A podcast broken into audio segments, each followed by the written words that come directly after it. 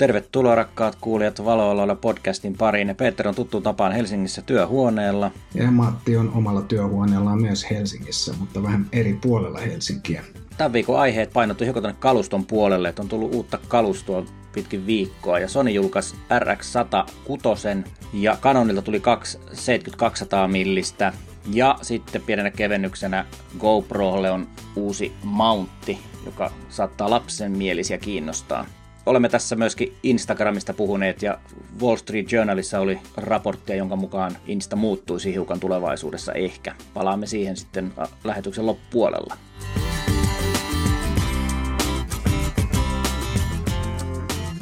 Ja kuten kuulijat varmaan ovat huomanneet, niin Matti on Helsingissä, niin emme käy läpi matkakuulumisia. Mutta ennemminkin voisin kysyä, että miten se sopeutuminen tänne Suomen kesään on sujunut? No onneksi siinä heti, kun mä tulin tänne noin viikko sitten, niin onneksi siinä oli heti semmoista siedettävän lämmintä, mutta nyt on ollut pari päivää tosi kylmää ja olen tuossa katsellut vähän lentolippuja jo tonne takas tropiikkiin, että tämä Suomen kesä on, voi olla aika jäätävä välillä, mutta on ihan kiva olla kyllä Suomessa pitkästä aikaa. Ei siinä mitään, että eikä valiteta säästä. Kesä on Suomessa parasta aikaa, niin kuin mä oon tainnut joskus aikaisemminkin sanoa, että mennään asiaan.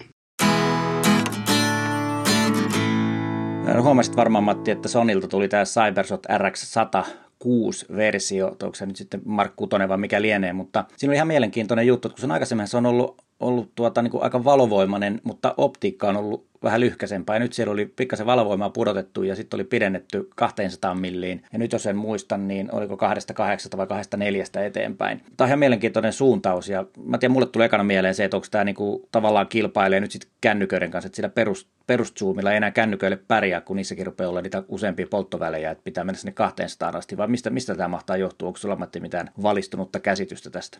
No ei mulla ihan varma. Mä epäilen, että Sony ajattelee niin, että tämä on, sopii paremmin tällaiseksi niin kuin matkapokkariksi, kun se zoomi on niin pitkä, että pystyy kuvaamaan se jotain kauempaakin tämmöiseen vähän niin kuin teleefektiin saamaan niihin kuviin. Mä epäilen, että se on se ehkä päätarkoitus siinä ja kyllä nyt tietysti varmaan noi uusimmat matkapuhelimitkin asettaa jotain paineita siihen mikä kuin objektiivin polttoväliin, että pitää päästä zoomaamaan pidemmälle ja pidemmälle koko ajan. Mä itse olen sitä mieltä, että se on huono suunta. Mä olisin mieluummin toivonut, että ne olisi laittanut siihen kiinteän polttovälin noin 35 millistä täydenkennon optiikkaa vastaavan kiinteän objektiivin ja jollain mahdollisimman hyvällä valovoimalla, niin sitten se olisi ollut hyvä juttu. Mutta mä toki ymmärrän tässä, että mä oon varmaan vähemmistössä mielipiteineni tässä asiassa.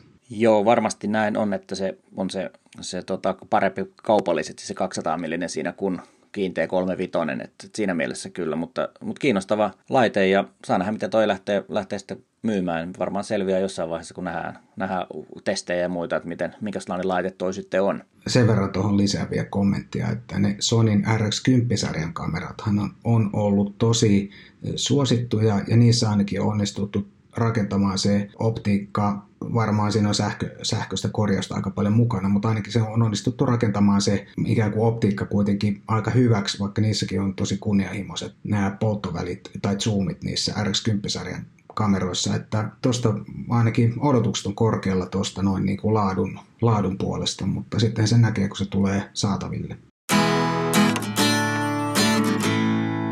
70-200 milliset objektiivit on yleensä aika suosittu, lähes jokaisella on jonkinlainen sellainen. Ja nyt Canonilta on tullut sitten tähän EF70-200-sarjan kaksi uutta lasia, joista toinen valovoima oli F4 ja toisella 2.8. Ja nämä molemmat L-sarjan laseja, ja niissä on tämä vakaaja myöskin. Ja, ja se, mikä tässä oli jännä, oli se, että tässä oli tämä valovoimaisempi 2.8, niin siinä oli kolme ja puolen aukon vakaaja, ja sitten tässä F4 oli viiden aukon vakaaja. Ja mun mielestä tämä on mielenkiintoinen niin kuin kaupalliselta näkökulmalta on aika mielenkiintoinen juttu, koska tuossa saattaa jopa ihmiset ostaa, jotka oikeasti tarvitsee tota paljonkin, niin saattaa ostaa jopa molemmat johtuen tuosta vakaajasta, koska tuo viisaukko on ihan kunnianhimoinen, tai sanotaan kunnianhimoinen, vaan erittäin hyvä vakaaja, ja siinä mielessä aika kiinnostava. Mä en tiedä koko eroa, nyt en ole ihan varma, en ole nähnyt kuvia siitä, että kuinka paljon erilaista ne on, koska aikaisemmin se F4 ilman vakaaja oleva versio niin on aika paljon pienempi, ja monet nosti sen sitten taas toiseksi sen takia, että se oli niin paljon kätevämpi ja pienempi. Mutta mitä tunteita nuomatti sinussa herättää? No mä en kiinnittänyt niinkään iso huomio siihen, tai toki huomasin, että siinä toisessa on huomattavasti tehokkaampi se vakaa, ja mä en ajatellut sitä kylläkään noin sitä hommaa, mutta nyt kun sä sanoit sen, niin onhan se mahdollista, että että joku voi ostaa ne molemmatkin.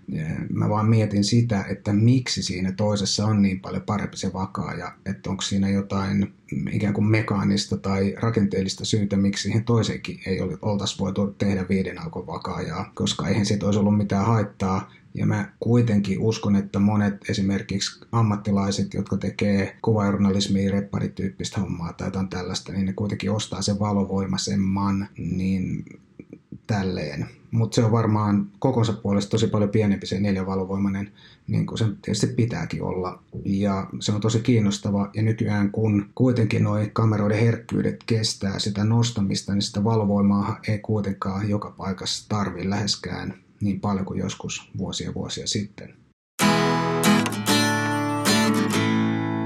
Sitten pienenä kevennyksenä tähän laitepuoleen on se, että Hot Wheels on tehnyt Zoom in Car, joka on tämmöinen GoPro Mount with Wheels, eli se on siis tämmöinen pieni niin sanottu Hot Wheels-auto, johon saa GoProon kiinni, se on se pienimmän GoProon, ja se käy näissä, näissä Matchbox-radoissa, tai miltä nimellä ne nykyään kulkee, se Maniskidi, niin ne oli Matchboxeja, ja se oli hyvin hauskaa, että jos silloin olisi ollut kamera laittaa siihen autoon kiinni, että olisi voinut kuvata niitä kilpa-ajoja, niin se olisi ollut aika kova juttu. Mä en tiedä, ajoitko sinä Matti Matchbox-autoilla pienenä?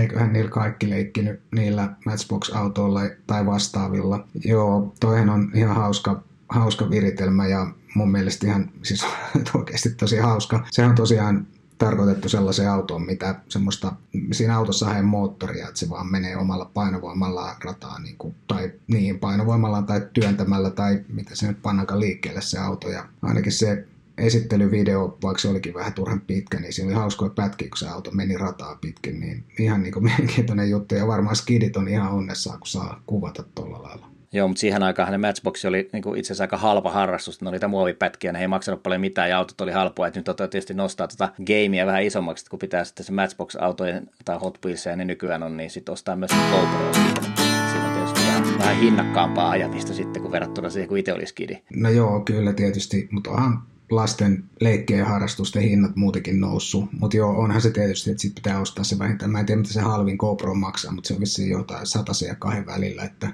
onhan se tietysti niihin itse autoihin ja siihen rataan verrattuna ihan iso panostus. Mutta voihan semmoinen olla valmiiksi perheessä. Yksi ylimääräinen GoPro, minkä voisit heittää siihen, siihen Hot Wheels-autoon kiinni.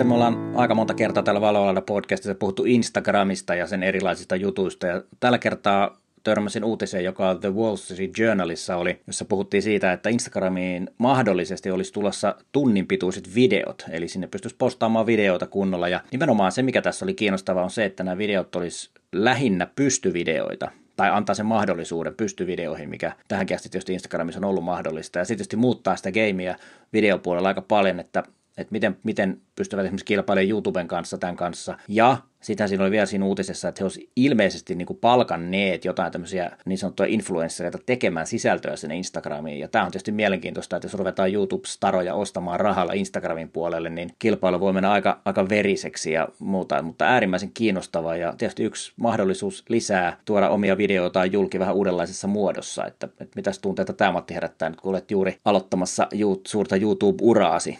Joo, toi oli tosi mielenkiintoinen uutinen ja, ja, ja kyllähän siitä tuli heti mieleen, että pitäisikö, tai pitää varmaan itsekin alkaa miettiä eh, jotain matskua myös Instagramin puolelle mutta sitten kun mä jäin vaan miettiin sitä, että jos pitäisi erikseen kuvata sekä pystyä että vaakaa, niin siinä voi käydä niin, kun sä olit tuossa sosiaalisessa mediassa ennustellutkin, että tuleeko kahden kameran tämmöisiä rikejä tai telineitä, että mulla on sitten siinä kaksi kameraa, toinen kuva vaakaa ja toinen pystyä vai miten se menee mutta se nyt ei ainakaan tällaisella pienellä tuotannolla onnistu, että et kuvaisi kahteen kertaan ne pystyyn ja vaakaan. Ihan siis sellainenkin, että jos kuvaa vaakaan, niin silloin sitä kuva-alaa ajattelee ihan eri tavalla kuin taas pystykuvassa. Että tällaisia ikään kuin ongelmia tuli mieleen, mutta on se varmaan hyväkin juttu, että on toinenkin isompi kanava, mihin voi videota levitellä. Mitä sä itse mietit tuosta? No lähinnä just sitä, mitä sanoit tuossa aikaisemmin, mitä laitoin aamulla Facebookiin, kun jaoin tuon uutisen, että, nämä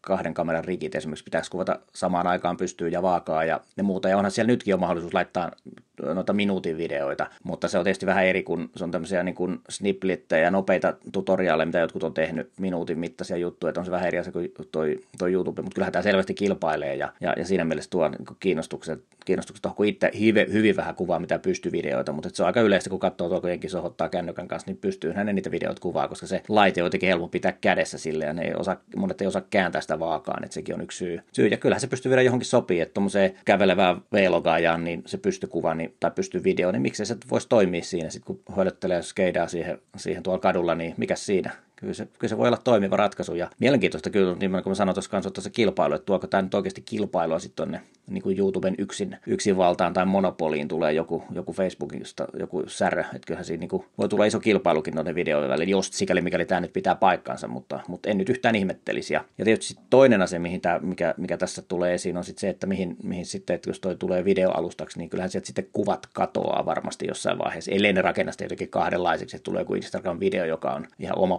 palvelunsa, sekin tietysti mahdollista, mutta, mutta kyllähän se taas antaa mahdollisuudet jollekin Instagram-tyyppiselle kuvanjakopalvelullekin uudet, uudet mahdollisuudet, että, että ihan kiinnostavia aikoja eletään. Joo, kyllä se näin on ja toi on kyllä ihan hyvä pointti, että se voi olla, että, että kuvajakopalveluna sen merkitys vähenee, ellei siihen tuu jotain ikään kuin erillistä kanavaa videoille tai muuta.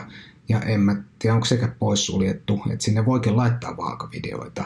Voihan se olla maista, että, että siitä tulee sellainen, että sä voit kääntää sen laitteen vaakaan ja sitten se osaa kääntää sen sisällön myös vaakaan siinä. Että eihän sekään ole poissuljettu. Mä ymmärsin, mitä mä luin siitä tuolta netistä, että se on työn alla ja siinä sitä mietitään, että millainen se nyt sitten tulee olemaan valmiina se palvelu. Vieraili eilen Herr Britsin näyttelyssä Salon veturitallissa ja siitä ensi viikolla sitten lisää, mutta sillä kertaa se tuleekin videon muodossa. Ja, ja tässä meillä nyt on Matin kanssa pientä, pientä uutista, että me ensi viikosta lähtien ruvetaan keskittymään valoalalla tuonne YouTuben puolelle ja tekemään videoita. Ja tämä varsinainen podcasti lähetys täältä jää hiukan tauolle tässä kesän ajaksi. Et me katsotaan taas syksyllä, että missä maailma makaa ja minkälaista sisältöä me tullaan tekemään, mutta tämmöisiä suunnitelmia meillä on, vai mitä Matti? Joo, näin on ehdottomasti, että ainakin nyt kesän valoalloilla tulee olemaan YouTubessa omalla kanavallaan ja sisältö on videomuodossa. Sitähän ei sitten ole pakko tietenkään katsoa sitä kuvaa, jos se huvita, että kuuntelee sitten vaan ääntä, mutta kyllä me yritetään keksiä sinne semmoista sisältöä, että sitä kuvaakin jaksaisi katella. Mutta valoaloilla kiittää tässä vaiheessa ja podcastin muodossa jäämme pienelle tauolle ja siirrymme tuonne YouTuben puolelle ja videoiden muodossa tapaamme toivottavasti YouTubessa ensi viikolla. Moi moi! Joo, moi moi munkin puolesta. Ensi kertaan.